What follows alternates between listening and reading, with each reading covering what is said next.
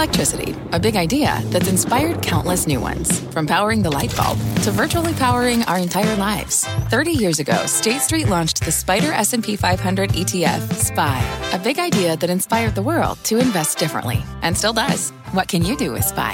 Before investing, consider the fund's investment objectives, risks, charges, and expenses. Visit ssga.com for a prospectus containing this and other information. Read it carefully before investing. SPY is subject to risks similar to those of stocks. All ETFs are subject to risk, including possible loss of principal. Alps Distributors Inc. Distributor.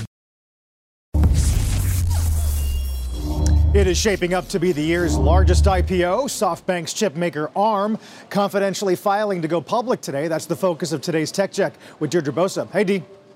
Carl, so it's been a long road back to public markets for ARM. To refresh your memories, SoftBank bought it back in 2016 for $32 billion. NVIDIA tried to buy it for 40 billion, ultimately shot down by regulators. SoftBank's Masa Son, he then devoted himself entirely to get this thing listed as his company struggles under falling private tech valuations.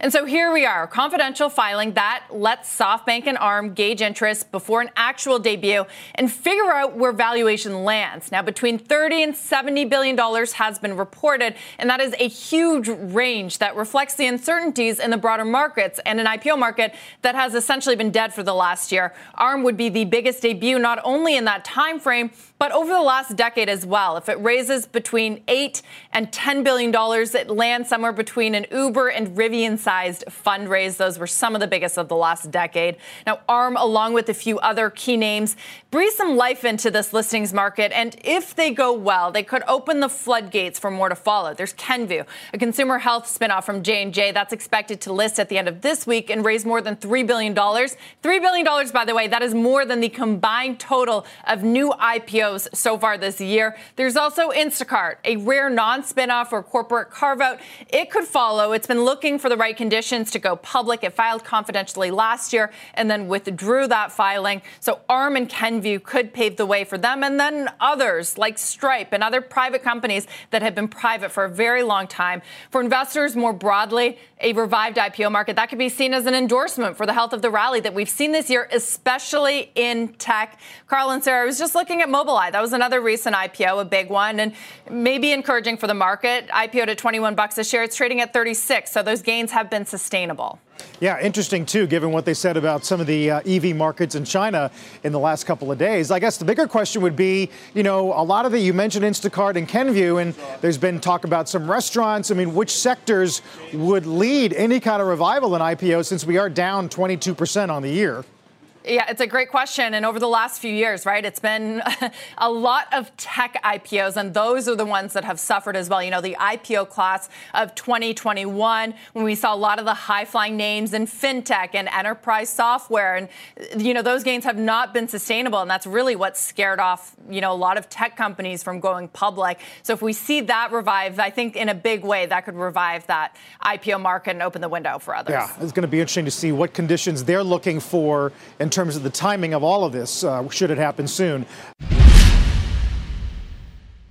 AI has been one of the biggest hot button points, uh, we'll call it, one of the biggest debates within mega cap tech right now. Uh, Altimeter's Brad Gerstner just lit into Alphabet for losing its edge to Microsoft and OpenAI in an interview on CNBC's halftime report. Let's dig into that in Tech Check with our very own Deirdre Bosa today. Uh, Deirdre, I don't know if you caught it, but basically he was saying, you know, a lot of people have said, come on, you know, Google's just going to be just fine and it's going to come back around. And he's like, no, I'm, Microsoft lead counts and it might be growing. Yeah, he was basically saying they need to become more urgent, and that comes amidst reports that Google's, you know, panicking inside that they've lost their AI lead to Microsoft. Now, at the crux of this conversation as well, Kelly, yes, AI is the hot button issue, but also this idea of a wartime versus peacetime CEO that we haven't seen in some time. The CEO that is able to cut costs where possible, but also keep that edge in terms of innovation. Mark Zuckerberg, wartime CEO. Satya Nadella, wartime CEO. Sundar Pichai, I think the market is still trying to decide if he can get tough on this. So you mentioned Brad Gerstner of Altimeter Capital. Listen to what he said. It was pretty brutal. If I'm the CEO of Google, I have one job. I have one job. Do not let ChatGPT secure a leadership position in search and discovery when it comes to AI. And that's exactly what's happened. 200 million people now treat ChatGPT, a verb, as synonymous with discovery in the age of AI. Kelly, I don't know about you, but I've started using, you know, generative AI a lot more in my day to day. And the first place I go is OpenAI, not Bard. Actually, I went to both today. Bard gave me the correct answer. Hmm. But that's the problem here is that Google has a much deeper history in AI, more tools, more resources. They've been working on this for so long, but Microsoft has just captured the consumer here with a big, splashy, open um, product launch. Google's going to have a chance on May 10th at their Google I/O Developer Conference.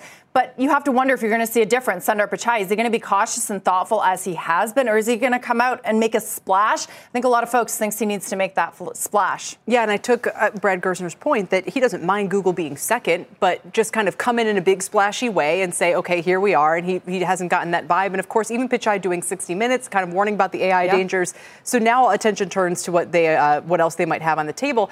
I guess, George, the question just also becomes, or the significance becomes, Gerstner was, you know, he wrote wrote the open letter to Meta, right? That kind of started the year of efficiency. I mean, yeah, he has people's ear in the valley. He has people's ear in tech.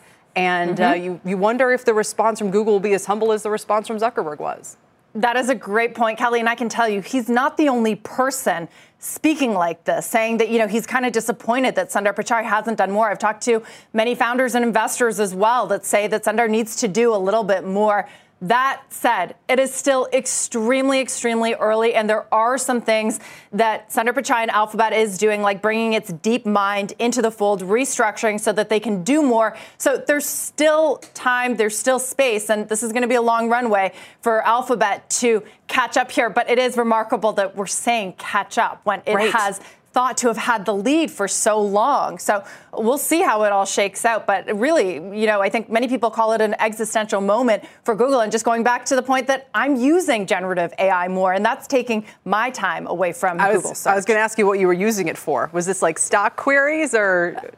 you know what I asked? I asked if ARM was ever a public company. Oh. OpenAI told me that it was not. It was always private. In fact, it was a public company, yeah. and SoftBank bought it on the open market. So Bard was correct. So you got to be careful. I mean, the answer from OpenAI was extremely convincing. I asked it several different ways. And that's no, an easy question, right? Don't you think it's that's easy? A, that's a softball. That's a lay. Wow. D- tell Gerstner, man, he's going to ch- he's better start buying Google shares today as a result of this. Deirdre, thank you very much. Save big money on everything. Now at Menards. Make quick work of your outdoor cleaning project with Masterforce outdoor and landscaping tools. The 80 volt cordless trimmer is powerful, efficient, and hassle free. So you spend less time working on your yard and more time enjoying the results. On sale now through May 19th. Check out our wide selection of Masterforce tools and see the rest of our deals on Menards.com. Save big money at Menards.